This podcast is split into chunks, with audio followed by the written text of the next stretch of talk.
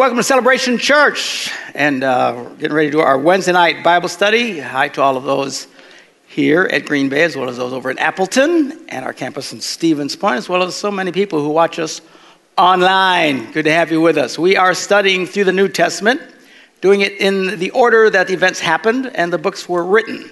Uh, we are now in uh, chapter 23 of the book of Acts. Now, what happens here I love this part of, of, of Acts, as I, I pointed out a couple of times already, is uh, now the writer of the book of Acts, Luke, is not only writing from what he knew had happened, he's writing from firsthand experience. From here on out, uh, and, and if you're reading, you'd notice the difference right away. The detail has popped alive as he recounts these events that happened.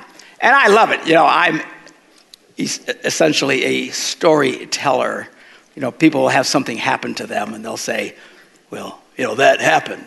Whereas I'll make it a whole dramatic tale where I tell you the blow by blows of this happened and that happened. Is, I find it much more interesting, actually. But uh, what I love about when we get to this part of the book of Acts, so much more detail starts happening about, you know, every little thing that's going on. So Paul gets uh, his way into Jerusalem, and uh, he starts speaking to them about Jesus being the Messiah and stuff. Nobody had a problem with it. A lot of Christians at that time, Jewish Christians as well. In fact, Christianity was originally considered a Jewish sect. You know, a sect would be like, you know, in Christianity we have Catholics, Baptists, you know, all different denominations are called sects, that kind of thing.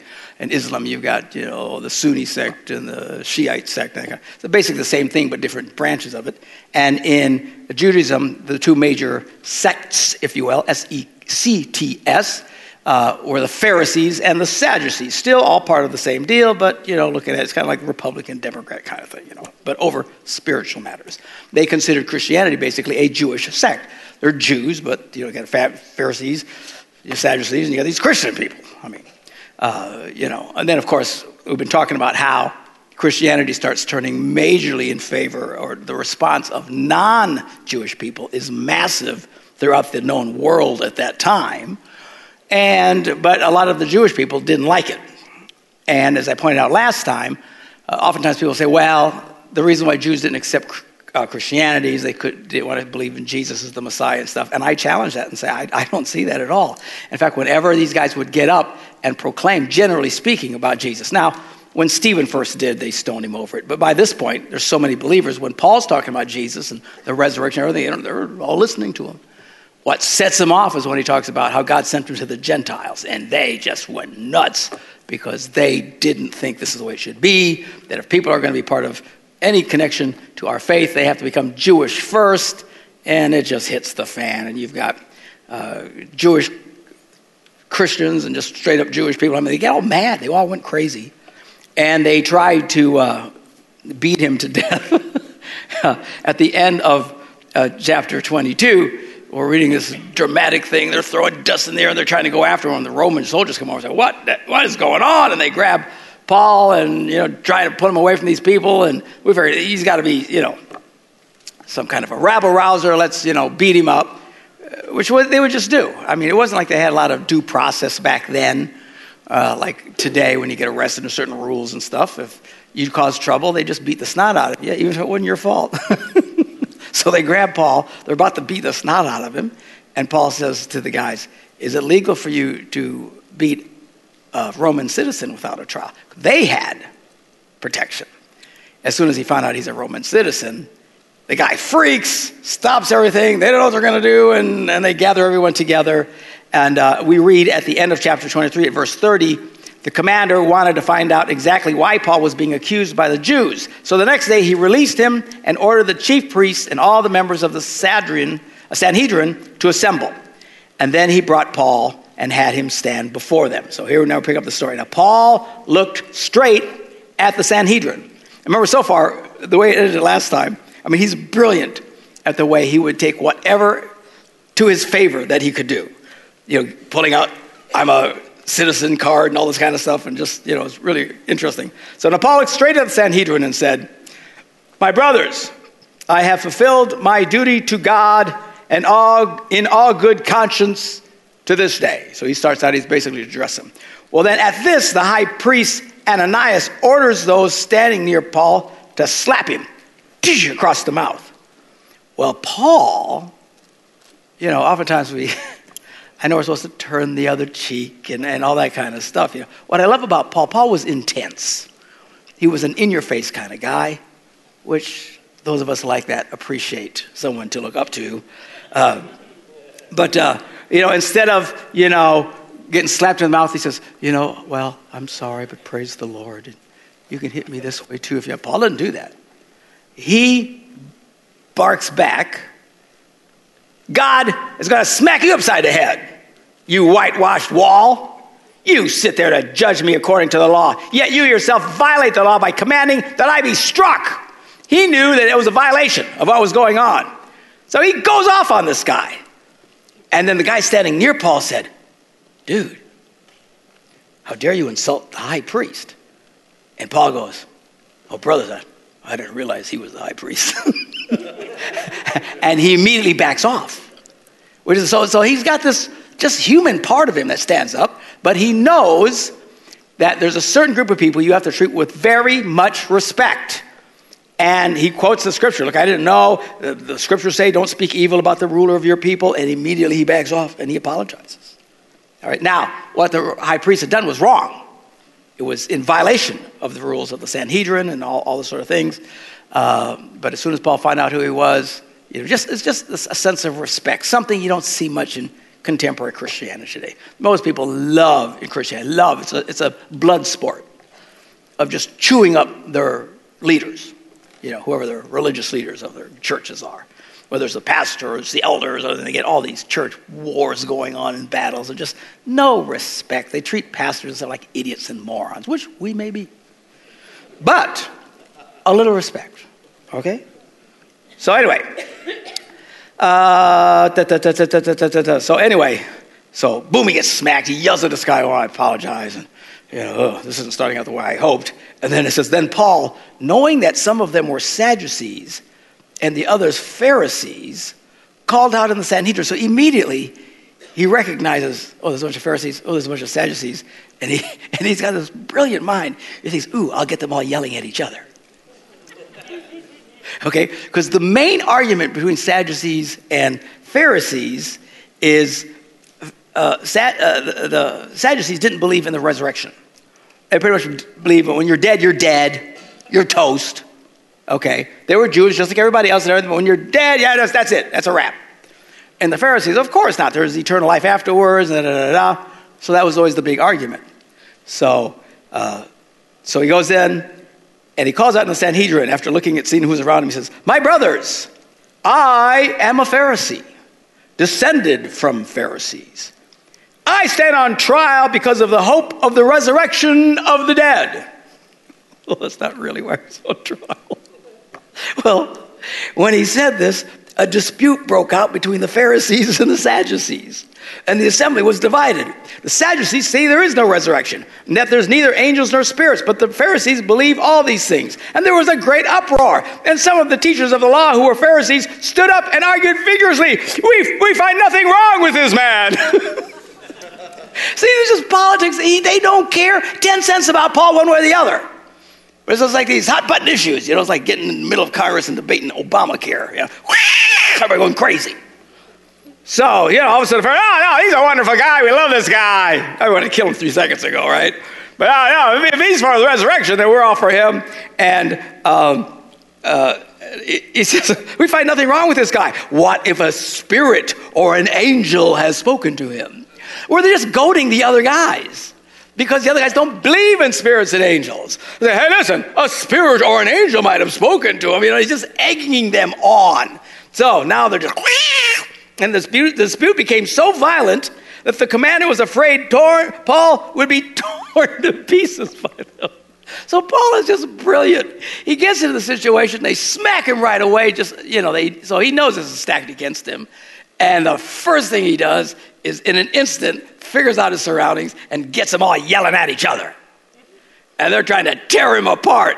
And the uh, commander goes in and good grief. So he ordered the troops to go down and take him away from them by force and bring him into the barracks. So that was his day. Interesting. Now, the following night, the Lord stood near Paul and said, So, uh, a vision of something, whatever, or the Lord, however, maybe it's not a vision, maybe just actually stood by him. That's what it says. Jesus appears to him and says, Take courage. As you have testified about me in Jerusalem, so you must also testify in Rome. Now, this is the first hint that we get that confirms that Paul was doing the right thing, best as we can tell, in going to Jerusalem in the first place. Because the Lord shows up, listen, I'm not done with you. I want you to go on this path. You're following the right path, and encourages us, Paul. There's still some debate over this you know, someone would say, well, Paul, you know, Jesus at this point is just taking Paul where he's at and saying, look, I still got to, you know, you know that, that could be cool, right? The good news is the will of God isn't dependent on every little puke little thing that you do. People think this way, you know. Oh, I should have turned left to the corner. Instead, I turned right, and now I've missed the will of God, and now I'm nothing but death. You know, and people think this way. And then some bigger things. I took the wrong, I shouldn't have taken that job, or I married the wrong idiot, should have married the other idiot. They get all these things, and they're convinced their lives are doomed. Stop.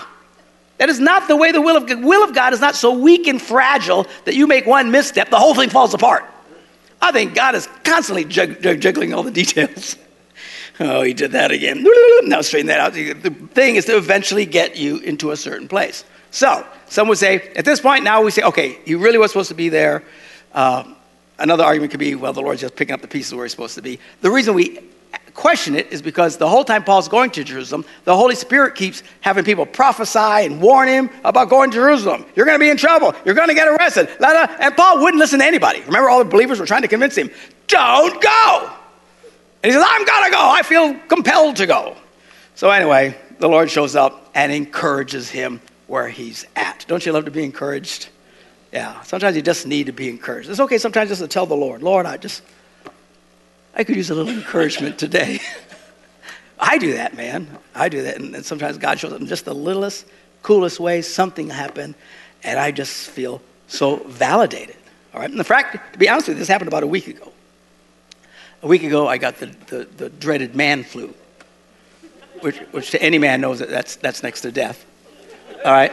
So Monday, I'm sicker than a dog. Tuesday, I'm sicker than a dog. Wednesday, so I made Joe go to work, so I stayed home. But I got to travel on the road and do one of these seminars. And I'm going, oh. so I get on the plane Thursday, and I just feel, and all day Friday, I got to go on Friday night. I'm telling you, as soon as I took that microphone in my hand and stepped onto that stage, it was like everything disappeared. I had a full, complete, strong voice, high energy. I was shocked. The whole time I'm thinking, I had a hard time thinking because I'm thinking, holy cow. How's this even possible? And then, I go to bed and I feel fabulous. Tell my wife, I feel fabulous. And the next morning, I go and I finish this thing up. I got energy coming out of my eyeballs. This is great. Clear voice. Wonderful, right? I'm telling you, as soon as everything was done and everything was packed up, the second I walked out of that church and sat in the car, I'm like, what is this? Sicker than I was in the first place. Oh man, it was awful. And then we had a, our flight got all screwed up, and we had to check into some cockroach motel, and it was just horrible. And I'm, I'm laying in bed, and I'm telling my wife, I'm going to die. You're not going to die. Yes, I am. Make my last will and testament. Write it out right now. I'm going to die. Oh, it's awful. But I'm telling you, in the midst of all that, what was so encouraging to me is I felt like I was so validated that I should be doing what I'm doing. Because as soon as I stepped on that stage to minister to these families, boom, that thing left me. And I was like, I was perfectly healed and normal, clear as a bell talking. The second I was done, personally, I would have preferred just healed permanently and no other problems, but uh, I don't. But I mean, you know, just that whole experience really encouraged me. I don't know if you care or not, but uh, you know, it was something to me. So look, look for encouragement. Look at sometimes God will do things that show you that, hey, I'm on your side. You're doing the right thing, you know? And then the darts might still come flying at you. It doesn't mean that stuff's all going to go away. It's just you want to know. And Paul is still in the midst. It wasn't like Jesus showed up and said, okay, you're out of here. let's go. And everybody falls over dead, and he gets Paul and he gets him out of there. Right? He could have done that. He didn't do that. He shows up, it's all going to be okay, and he leaves, and his life still sucks. Right? He's in jail, he's in prison. All right, so the next morning, some Jews formed a conspiracy and bound themselves with an oath not to eat or drink until they had killed Paul. That's pretty intense, right? They swear to God in a public oath I won't drink anything and I won't eat anything until I kill this guy. So you got this whole group of people. There's rah.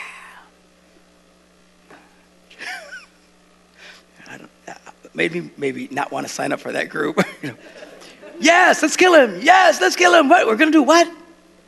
Man, it's almost lunchtime. Don't say that. You know. So they make this big vow. So the more than 40 men were involved in this plot, which is just group insanity.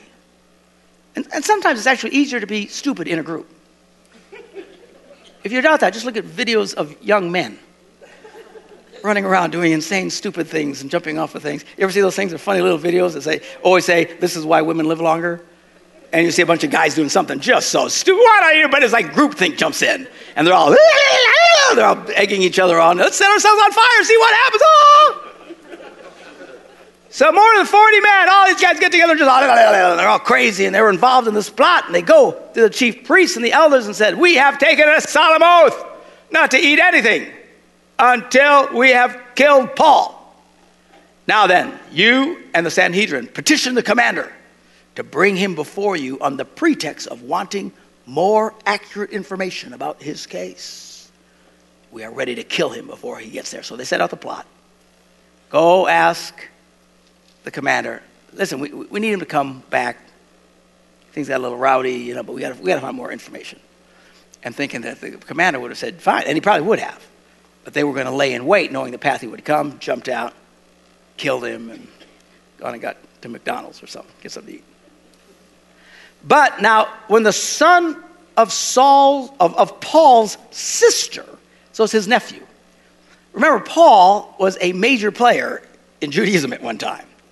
Big stinking deal. In fact, he was the lead guy who was persecuting Christians in the beginning. He was right there from the beginning of all the heavy Christian persecution.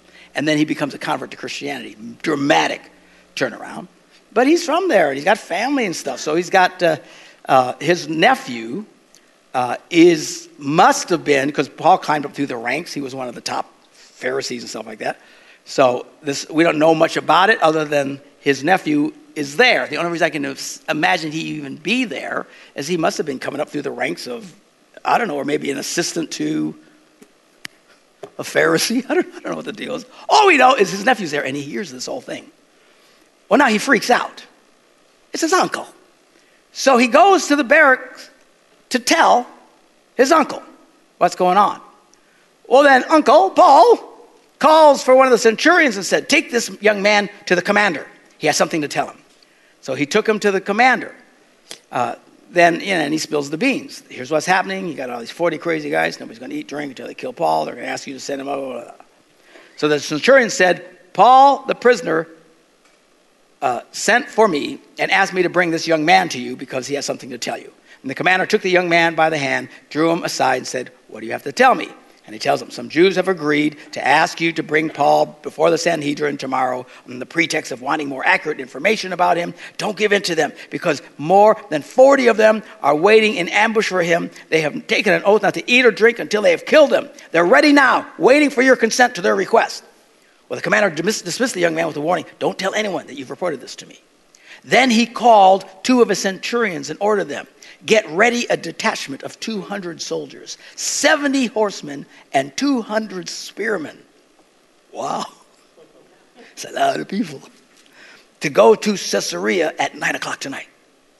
Provide horses for Paul so that he may be taken safely to Governor Felix. And then he writes a letter to Felix Claudius Lysias to His Excellency uh, Governor Felix. Greetings. Uh, this man was seized by the Jews, and they were about to kill him, but I came with my troops and rescued him. you liar, that's not what happened. You're going to try to beat the crap out of him initially, you know. But he's not going to tell them that because he was a Roman citizen, you know. So I came and I rescued him, for I had learned that he was a Roman citizen. okay? I wanted to know why they were accusing him, so I brought him to their Sanhedrin. I found that the accusation had to do with questions about their law, but there was no charge against him that deserved death or imprisonment. When I was informed of a plot to be carried out against the man, I sent him to you at once. I also ordered his accusers to present to you their case against him. Do you see the level of detail in the, in the accounting what's going on?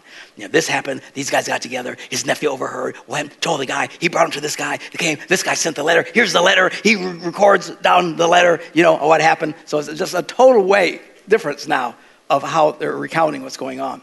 So the soldiers, carrying out their orders, took Paul with them during the night and brought him as far as Antipatris.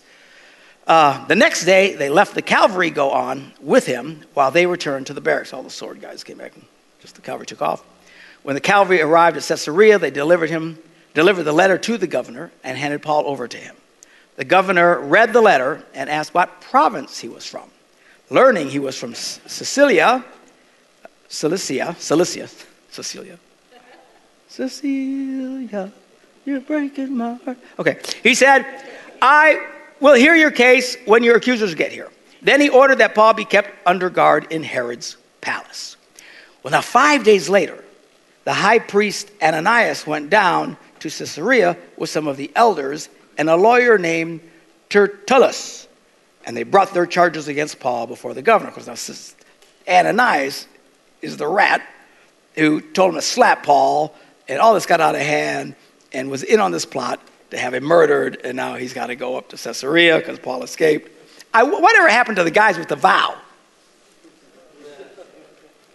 What do you think happened? No, no way did they starve to death. No,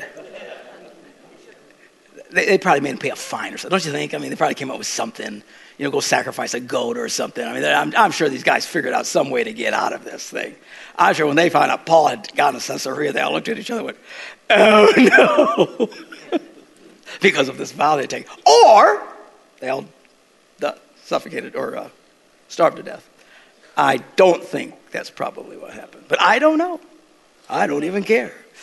All right, so five days later, Ananias now has to go to Caesarea with some of the elders and this lawyer to uh, straighten out this deal with uh, with Paul. So now, when Paul was called in, Tertullus, their attorney, presented his case before Felix, who was the governor.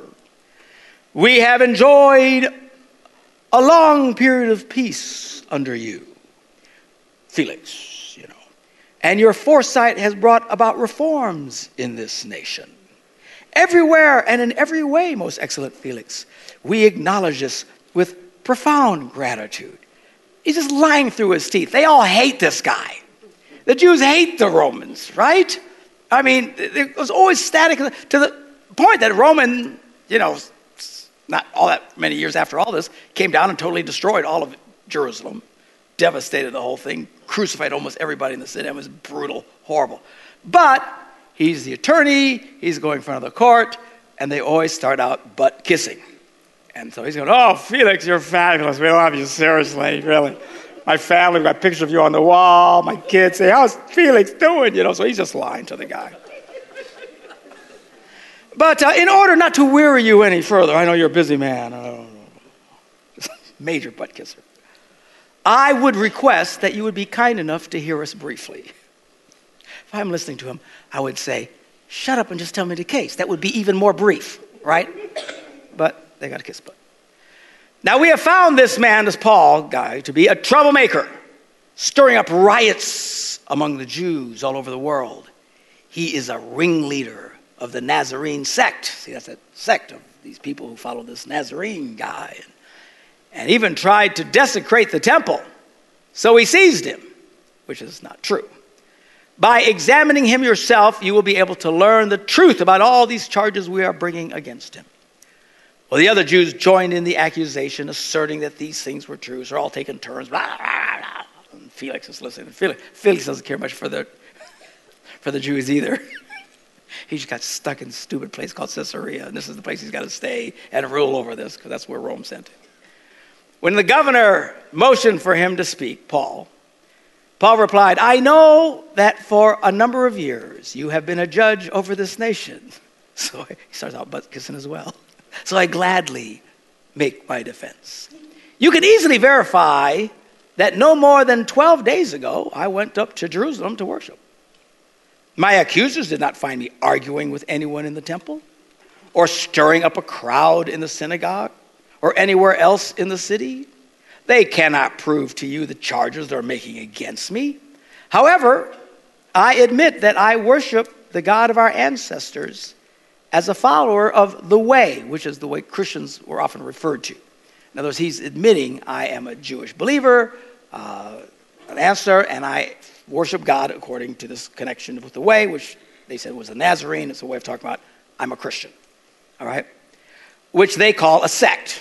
I already told you about that. I believe everything that is in, uh, that is in accordance with the law and that is written in the prophets. I have the same hope in God as these men themselves have that there will be a resurrection of both the righteous and the wicked. So I strive always to keep my conscience clear before God and man. Well, after an absence of several years, I came to Jerusalem. Of course, he's out there preaching the gospel to all, all these Gentiles. After an absence of several years, I came to Jerusalem to bring my people gifts for the poor and present offerings. And remember, he came loaded, you know, with for bear. They collected all this money, and they were bringing it now to Jerusalem to help the poor people in Jerusalem that were struggling. So, I mean, all he's been doing is being nice and giving, and yeah, I haven't done anything. I was ceremonial, ceremonially clean when they found me in the temple courts doing this. Remember, he took this vow, shaved his head, going through all these ritual purification things as a Jew. All right? Now, there was no crowd with me, nor was I involved in any disturbance. But there are some Jews from the province of Asia who ought to be here before you and bring charges if they have anything against me. Or these who are here should state what crime they found me in when I stood before the Sanhedrin, unless it was this one thing I shouted as I stood in their presence that it's concerning the resurrection of the dead that I'm on trial for you today. Then Felix, who was well acquainted with the way, he had been hearing a lot about these Christians. Remember, Christianity is really starting to make a major impact in the world. This wasn't all done in a closet somewhere. And it was more than just this new philosophy about God. I mean, these Christians were going around and in this pagan culture were praying for people. God was healing people, doing miracles. I mean, some of the stories they are hearing is like, wow. So he knew, knew about this. So he adjourned the proceedings. And then he says, Look, when Lysias the commander comes, uh, I will decide your case. So he ordered the centurion to keep Paul under guard, but to give him some freedom and permit his friends to take care of his needs. So he's basically under house arrest. Uh, he's not in chains necessarily, although he's been in chains at times throughout this procedure, so dragging him here, there, and the other. But uh, so uh, put him under house arrest. His friends can take care of whatever he needs of. Now, several days later, Felix came uh, with his wife Drusilla. Drusilla. Who was Jewish. See? So Felix had a Jewish wife. He sent for Paul and listened to him as he spoke about faith in Christ Jesus. As Paul talked about righteousness, self control, and the judgment to come, Felix was afraid and said, That's enough for now. he was creeping him out talking about the, you know, that we're sinners and we're in need of God and there's a judgment day coming and Jesus came to make things right that have been set so wrong. And he starts talking about judgment and stuff. He's going, ah, you're creeping me out. So you may leave. When I find it convenient, I'll, I'll send for you. At the same time, he was hoping that Paul would offer him a bribe because that's the way things were done. So he's giving him all this stuff like that, and yeah, and listening to him and telling him his stories. So he's being very favorable to Paul, even acknowledging him, giving him. Apparently, Paul just goes off preaching like crazy to him and starts to creep him out. He's hoping that you know Paul will give him some money or something, some, some bribe, that he could let him off. Uh, so he sent for him frequently and talked with him the whole time, hoping that eventually he'll come and give me some money. Well, the whole time Paul comes, every time he's coming, what do you think he's doing? He's preaching the gospel. And he's telling about Jesus and telling about the resurrection of the dead and talking about how Christ had died on the cross and everything he did. And they'd creep him out and then he'd get He'd call him again. And, you know, he, he had to deal with this guy and he felt an affinity for him. He just wanted to find a way to let him off. Now, after two years had passed, it's a long time. Two stinking years they're playing this game, talking about getting things locked up in the courts, you know? And, and, and things like that happen in this country. It's still struggle, struggle. How people can go and file something in the court and 20 years later it's finally heard is just insane to me. But anyway, so he's there for two years. He's under house arrest this entire time. Then Felix was succeeded by Porcius Festus. But because Felix wanted to grant a favor to the Jews, he left Paul in prison. So he's there so long that Felix gets transferred out. All right, I'm getting out of here. Here comes the next guy, Porcius Festus. He really has no charge. He knows everything Paul's been saying. He has no reason to keep this man in prison, but he does it anyway because he's trying to appeal to the Jews and, and make them happy. Okay, so now at this point, we flip over to the letter written to the Philippians. So it's this point that he writes this letter. Philippi is here. He's been here, through here, several times. Um, we got the letter to the Thessalonians that we read.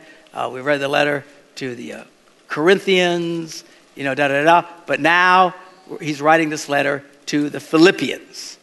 And so, the context of this letter to the Philippians Paul is in prison, you know, and it's got to be times very frustrating, right? And discouraging, but yet, you know, Jesus appeared to him, encouraged. So he knows he's on the right path. He got that encouragement. So now for two years, he's sitting in this situation, unsure of his status and what's going to happen to him. Uh, and it's in this context that Paul sits down and writes this letter. All right, so here we go now. Philippians, the first chapter, the first verse. Paul and Timothy, servants of Christ Jesus, to all God's holy people in Christ Jesus at Philippi, together with, our, with the overseers and deacons, grace and peace to you from God our Father and the Lord Jesus Christ. He said, I thank my God every time I remember you. In all my prayers for all of you, I always pray with joy because of your partnership in the gospel from the first day until now, being confident of this, that he who began a good work in you will carry it out on to completion until the day of Christ Jesus. Very encouraging words. You know, I've quoted this verse many, many times when I felt like, you know, I'm such a loser, I'm never going to make it, you know. And to quote this verse where Paul says, He who started a good work in me will finish the work. All right? Why do you got to encourage yourself? Because it feels at times where it, it ain't going to get finished. I'm not going to make it. It's, you know, I'm too much of a failure, this, that, or the other. Uh, so he gives this word of encouragement to these believers that what God has started, he will finish despite their present struggles. And remember, um, he has been struggling for two years under this prison. But just reading these words, knowing the context, gives it a whole different feeling, doesn't it? Knowing that, you know, what he's writing and, and experiencing. He says, Is this right? It is right for me to feel this way about all of you, since I have you in my heart, and whether I am in chains or defending and confirming the gospel. And he was. Christianity was basically on, uh, on trial through this whole thing. And uh, is all of you share in God's grace with me. God can testify how I long for all of you with the affection of Christ Jesus. So you know, he starts to miss his friends and he misses the people that he'd been with. And two years in this stupid situation, no end in sight. And man, I miss you guys. And I remember the times we had together. And man, I thank God for you. And don't, man, just hang in there. God's going to finish what he started. I know God doesn't just leave things halfway. And this is my prayer that your love may abound more and more in knowledge and in depth of insight so that you may be able to discern what's best and may be pure and blameless for the day of Christ, fulfilled or filled with the fruit of righteousness that comes through Jesus Christ to the glory and praise of God. Now, I want you to know, brothers and sisters, that what has happened to me has actually served to advance the gospel. They'd all heard what had happened to him.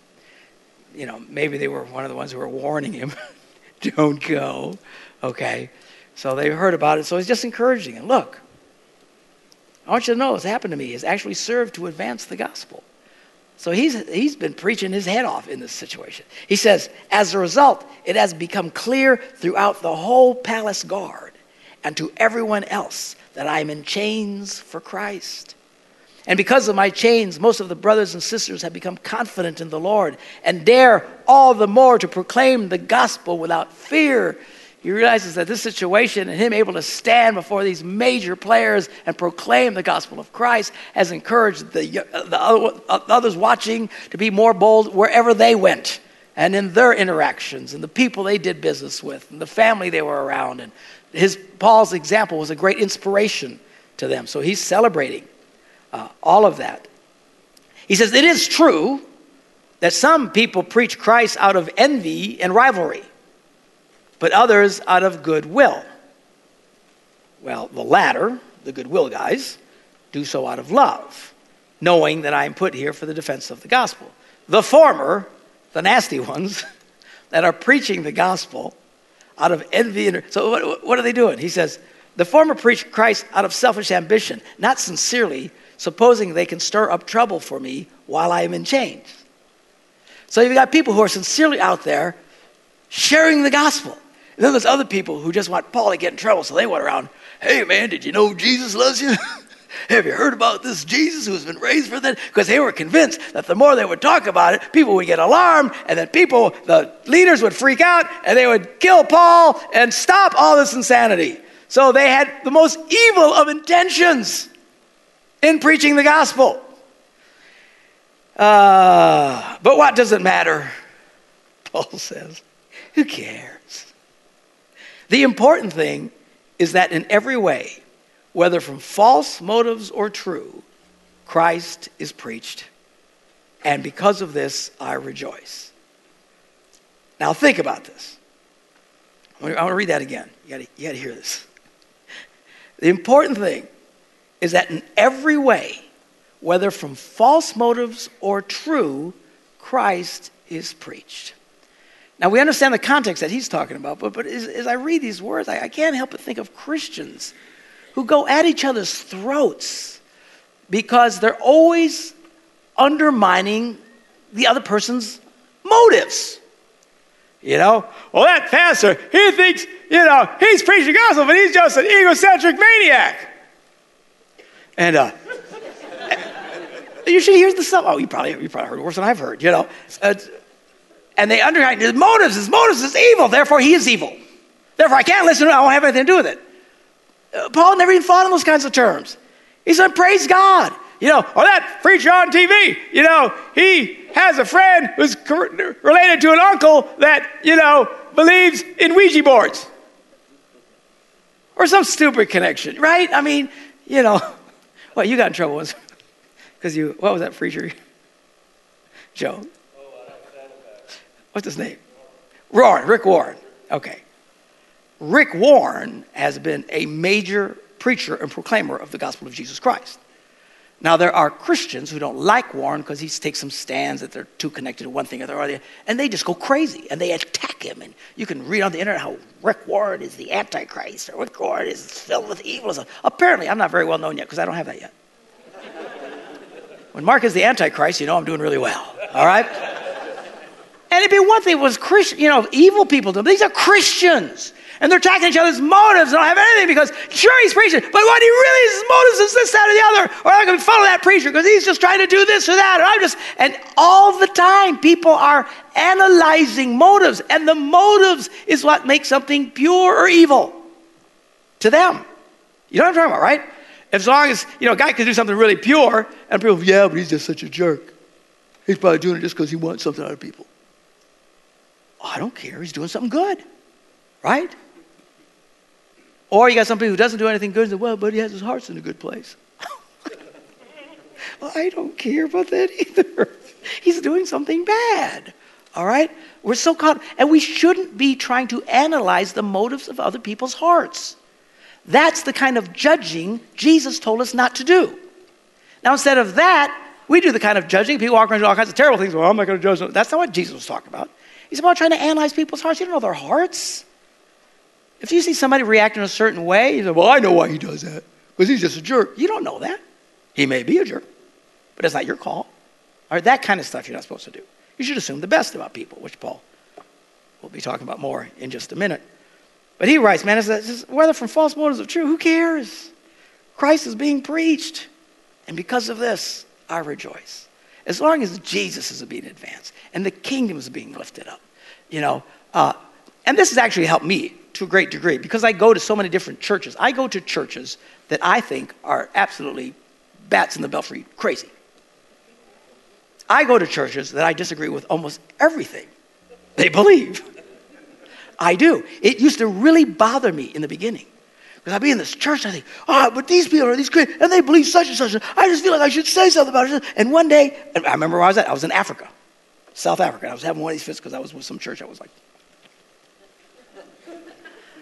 and, and I felt, you know, I, you don't hear me say this very often that God told me this, but I just felt like the Spirit of God said to me, hey, I didn't bring you here to fix people's theology. I came here to help save their families. And I went, oh, that takes a lot off my shoulders. so now I go all kinds of crazy places, and I don't care. And I was in a church recently, big church, that belonged to a very, very liberal denomination that believes all kinds of stuff that most of us we disagree with. But I'm at this place and I'm hanging with these people. And but the one thing about even though if you push and you ask them the questions about this, they would give what I would think be the wrong answers. In spite of all that, they were always talking about Jesus and coming to faith in Jesus and getting ready to know Jesus and how you can have your life transformed by knowing Christ. And here, here's where we can help you to grow in your faith. And the church has grown by leaps and bounds. And it's like a a church I would totally disagree with. And they probably, if we got into the doctrine, would have thrown me out. All right? But man, I've just been celebrating this church. You know, ever since I was there, I think this is awesome. You know, the reason it's is because they're talking about Jesus. Yeah, but you know, they really believe that squirrels and chickens should be able to get married. Well, okay, I'm not into squirrels and chickens doing weird things, but you know, that's they're, you know, what do you care? They're preaching Jesus, you know, but people, ah! and they just go crazy. I just think people need to check their medication. I think you advance for the truth, preach. I'm against squirrels and chickens doing things. All right? what do you mean that means? I don't even know what I'm talking about. But I'm just saying, whatever these things, or, or doing communion this way, or they baptize, instead of baptizing in water, they sprinkle it. They sprinkle. So what? Well, they're only getting saved in spots then. Really? Yes, because it's supposed to be decked and you're just sprinkling. Oh, shut up, you know. So that everybody goes crazy about stuff. I don't care. I think the Bible is clear that you're supposed to be stuck in water. I don't know where the sprinkling thing came from. Anyway, what am I talking about? I don't even know what I'm talking about here. Where was I? Verse 19? Okay. Uh, so it says, Yes, I will continue to rejoice, for I know that through your prayers and God's provision of the Spirit of Jesus Christ and what happened to me will turn out for my deliverance. I'm con- convinced I'm going to be delivered in the situation that I'm at. And I read this and I went, No, you don't get delivered from this at all. Because I read the end already, you see. And, uh, but then as I looked at the word, uh, there's some debate on what word should be translated. Um, some say, well, it, it, should have been translated, I feel I'm going to be vindicated.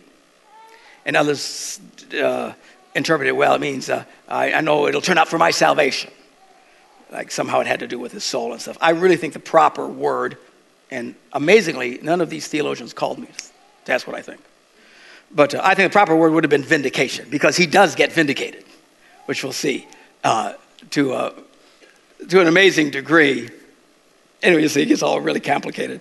I, so I'm going with the, the, the deliverance because he doesn't get he doesn't get delivered. He eventually gets killed, but he doesn't get vindicated in making his case. So I think they used the wrong word there.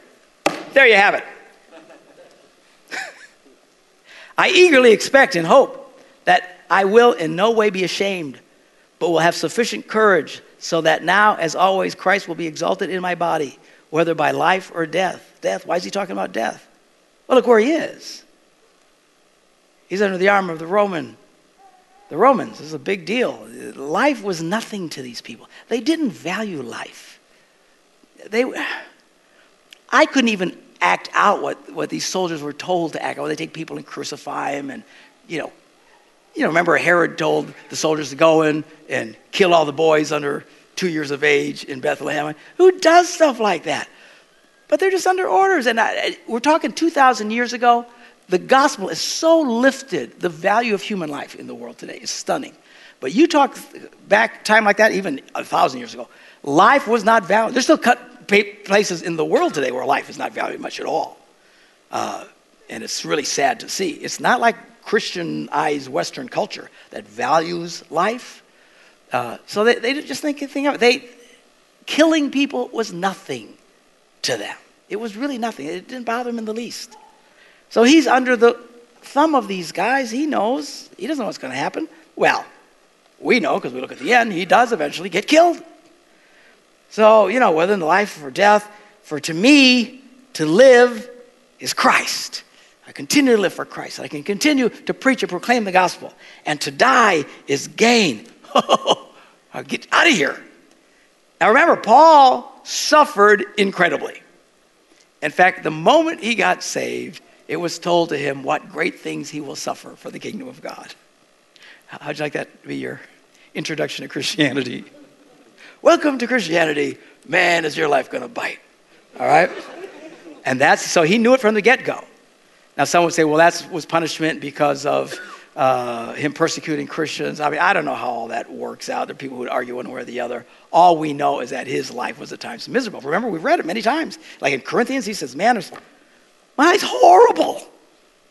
And then we didn't know what he's talking about. Then he'd take a little while and he talked about his life, you know, running from wild animals and this and there's this and hunger and thirst and everything's going terribly and getting arrested and getting the snot beat out of me and ah. He says, There's days I just wanted to die. This was Paul, the great apostle. That was, so at this point, he's thinking, you know, if I just die, I get out of here. Big win, all right? For to me, to live is Christ, to die is gain. If I am to go on living in the body, this will mean fruitful labor for me. I'll continue to do things that will produce fruit for the kingdom of God. Yet, what should I choose? I, I don't even know. He's writing to these guys. He's being open and honest to them. He's in prison. He's been there for two years. Who knows what's going to happen? He doesn't know at this point. So I'm torn between the two. I desire to depart and be with Christ. He says, Pardon me, I'd, I'd just like to be dead and move on with this. Because once we die, he says, we are immediately with Christ, which is better by far. Now, a lot of people have asked me these kinds of questions uh, uh, over the last year, a lot of people are coming in our campuses and some are new to faith. What happens when we die? Well, there's this sense, as Paul talks about, as soon as we die, our spirit immediately goes to be with Christ. And the joys of heaven are fulfilled. But yet, we're still not totally quite right. I don't know how else to explain it other than to tell you that God created man, body, soul, and spirit. And we're supposed to be body, soul, and spirit. And that's why there will still yet be a resurrection of the dead. Your body at some point will be resurrected, and you will, in fact, be joined again with a physical body. Hopefully, better looking than the one I leave behind. Uh, you know, and and now it's an eternal body, and we'll be, and, and then we'll be completely whole and be able to experience eternity like God experiences eternity. So that whole resurrection thing com- confuses people because sometimes you read in the Bible when they die, then they're just asleep, and well, their body is asleep, but their spirit is with Christ. But what that's like is, I, I just don't think it's it's not the way it's supposed to be eventually or going to be when we are finally united with this new flesh that is no longer poisoned by sin. That's no longer, it's, it's their flesh that makes you want to punch somebody in the face, right?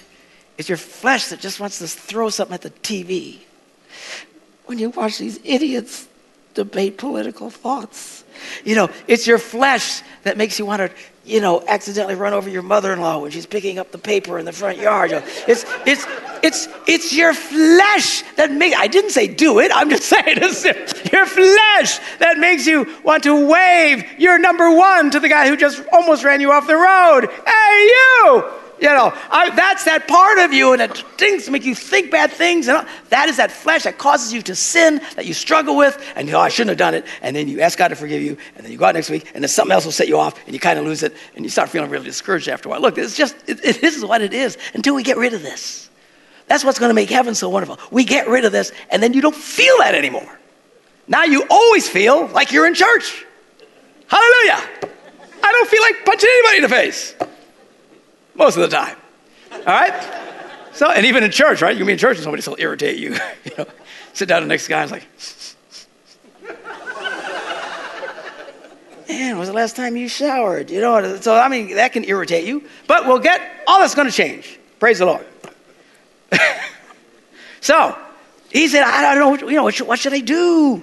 I desire to be with Christ, which is far better, but it's more necessary for you that I remain in the body. So, convinced of this, I know that I will remain and I will continue with all of you for your progress and joy in the faith, so that through my being with you again, your boasting in Christ Jesus will abound on account of me. Now, the thing is, is he's not going to be with them again. Okay, he was a great man, a great man of insight, and the Holy Spirit would tell him things to come, but he didn't tell him everything. These guys still live by faith, like the rest of us. You know, sometimes we always think, well, I know everything. No, if you're really spiritual, you know everything's going to happen. Really? Because look what Paul says next. Uh, which I'm sorry, where was I? 27? Yeah, 27. What does he say? So, whatever happens, what do you mean, whatever happens? He doesn't know. I'm, I, I know I'll stick around so I can be with you again. Well, he's never with them again, all right? They're going to grab him and sail his butt all the way over to Rome and that's it for him. He's not going to be seeing any of these. He told the Ephesians, you know, I, I, know the Lord told me I'll never see you again, but he didn't know what all that meant. He didn't know. Well, that's done. All right? He's sealed. He's going off to this thing. It takes a while for him to get there. But whatever happens, you know, so he, even he, lived by faith, okay? Don't get frustrated when you, you're not quite sure what to do, okay? It's called faith. And people are saying, you know, they're waiting around, waiting for, I'm waiting for God to tell me everything to do. Well, first of all, it's, it's, a version of hyper spiritualism, and all these people who claim God tells them everything every five seconds, just, the Lord told me this, and God told me that, and the Lord said this, and I just, you might not want to hang too much for these people. I just think they're crazy. They're nice people, they're nice, crazy people, but they're crazy. And usually the ones who talk the most about that have the most mixed up lives you'll ever meet. That's the thing that really shows you they're crazy. These are people who can't hold a job, they can't stay married, they can't but oh, they're the most spiritual people in the world. Oh, the Lord told me this, the Lord told me this, everything. God tells them when to get up in the morning and what clothes to wear. I'm telling people to actually think like this. We don't have much of because I pound it to death not to think in such ways. But uh, there's people who get caught up in it, they're so spiritual. And say, God just tells me everything to do, and God just. it's absurd. What life of faith is that? Wouldn't it be great if you always knew exactly what to do every day? That'd be awesome. Right? Go here, do that, don't buy that, buy the other one, it's cheaper and on sale. And don't run over that cat because you're gonna get somebody in the neighborhood and just everything's clear and everything knows what's gonna happen. Oh, here comes that cat, I knew it was coming. No. We live by faith, which is kind of this.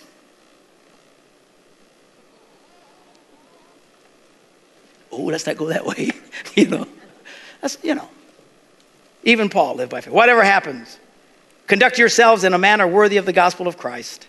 Then, whether I come and see you or only hear about you in my presence, okay, so now he's backing off. I mean, I get to see you. I will know that you stand firm in one spirit, striving together as one for the faith of the gospel, without being frightened in any way by those who oppose you.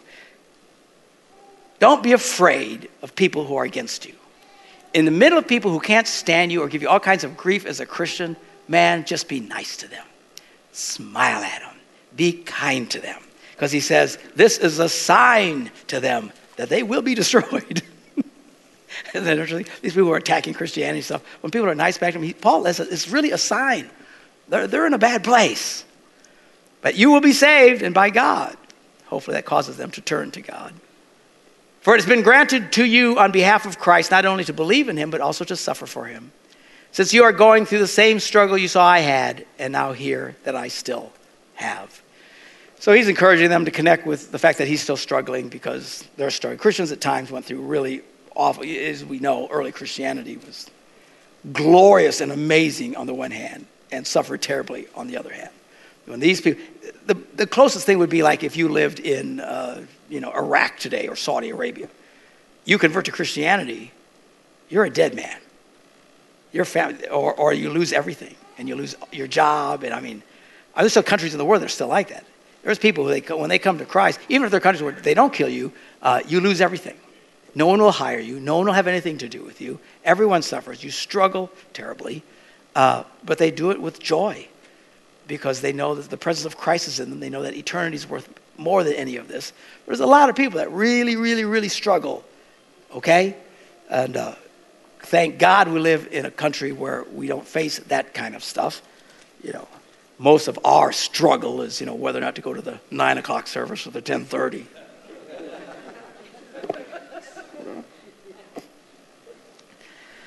All right.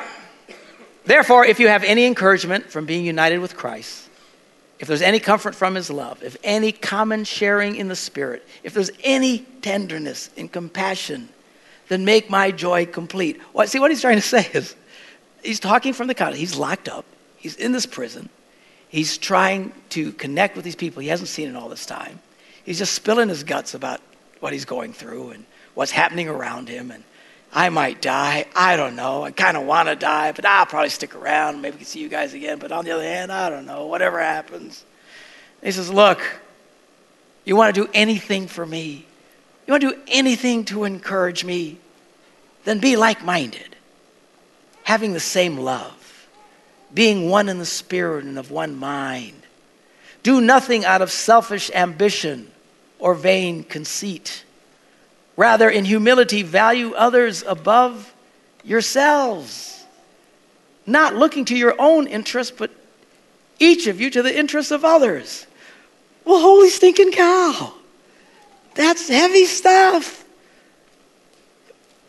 Look at this. People say, What's the will of God? This is the will of God. Christ in you. Learn not to be so stinking selfish. Be more concerned about other people than you are yourself. I got to tell you, that's hard for me. I really like myself. And everybody's convinced that what they think is right.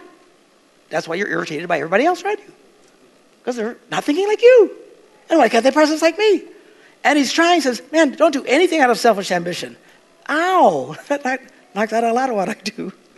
Or vain conceit, that knocks out the other half.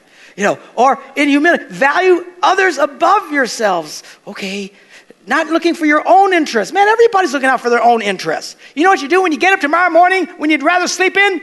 You're looking out for your own interest.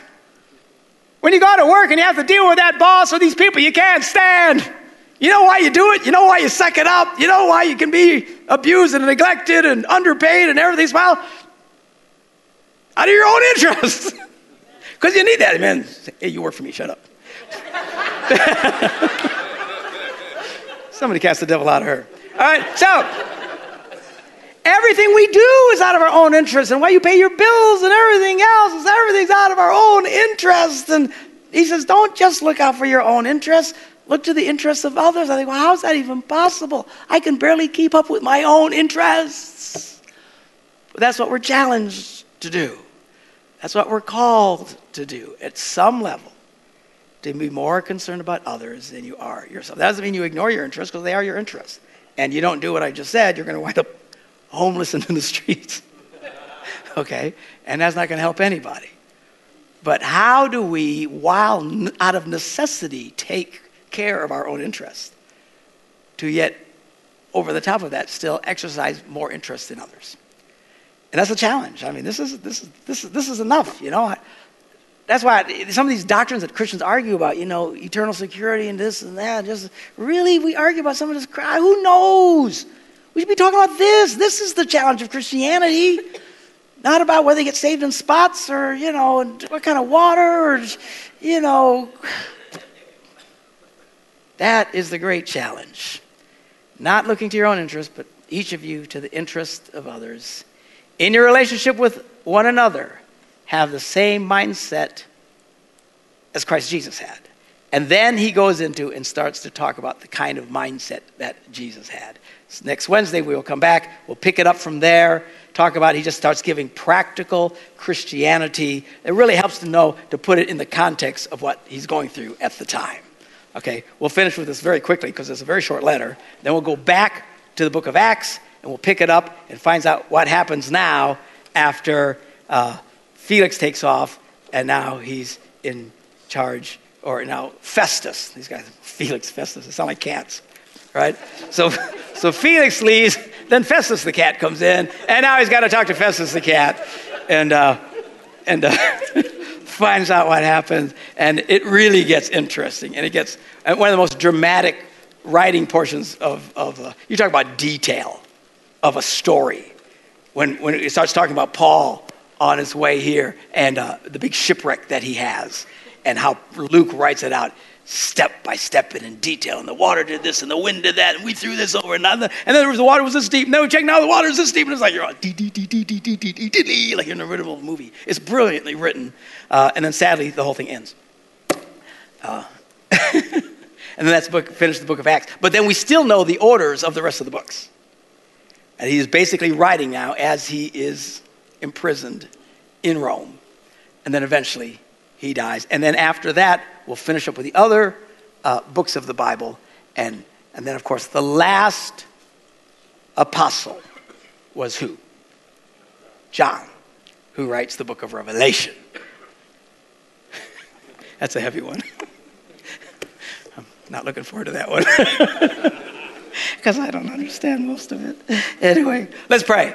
Father, we thank you for your word and your encouragement. Lord, we read about a guy like Paul and he was so together, it's almost like, oh, why try?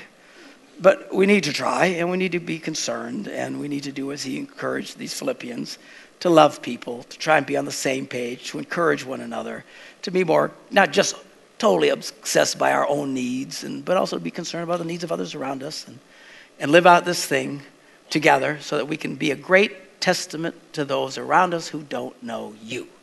We thank you for this in Jesus' name we pray. And everybody said, Amen. All right. God bless you. See you next Wednesday.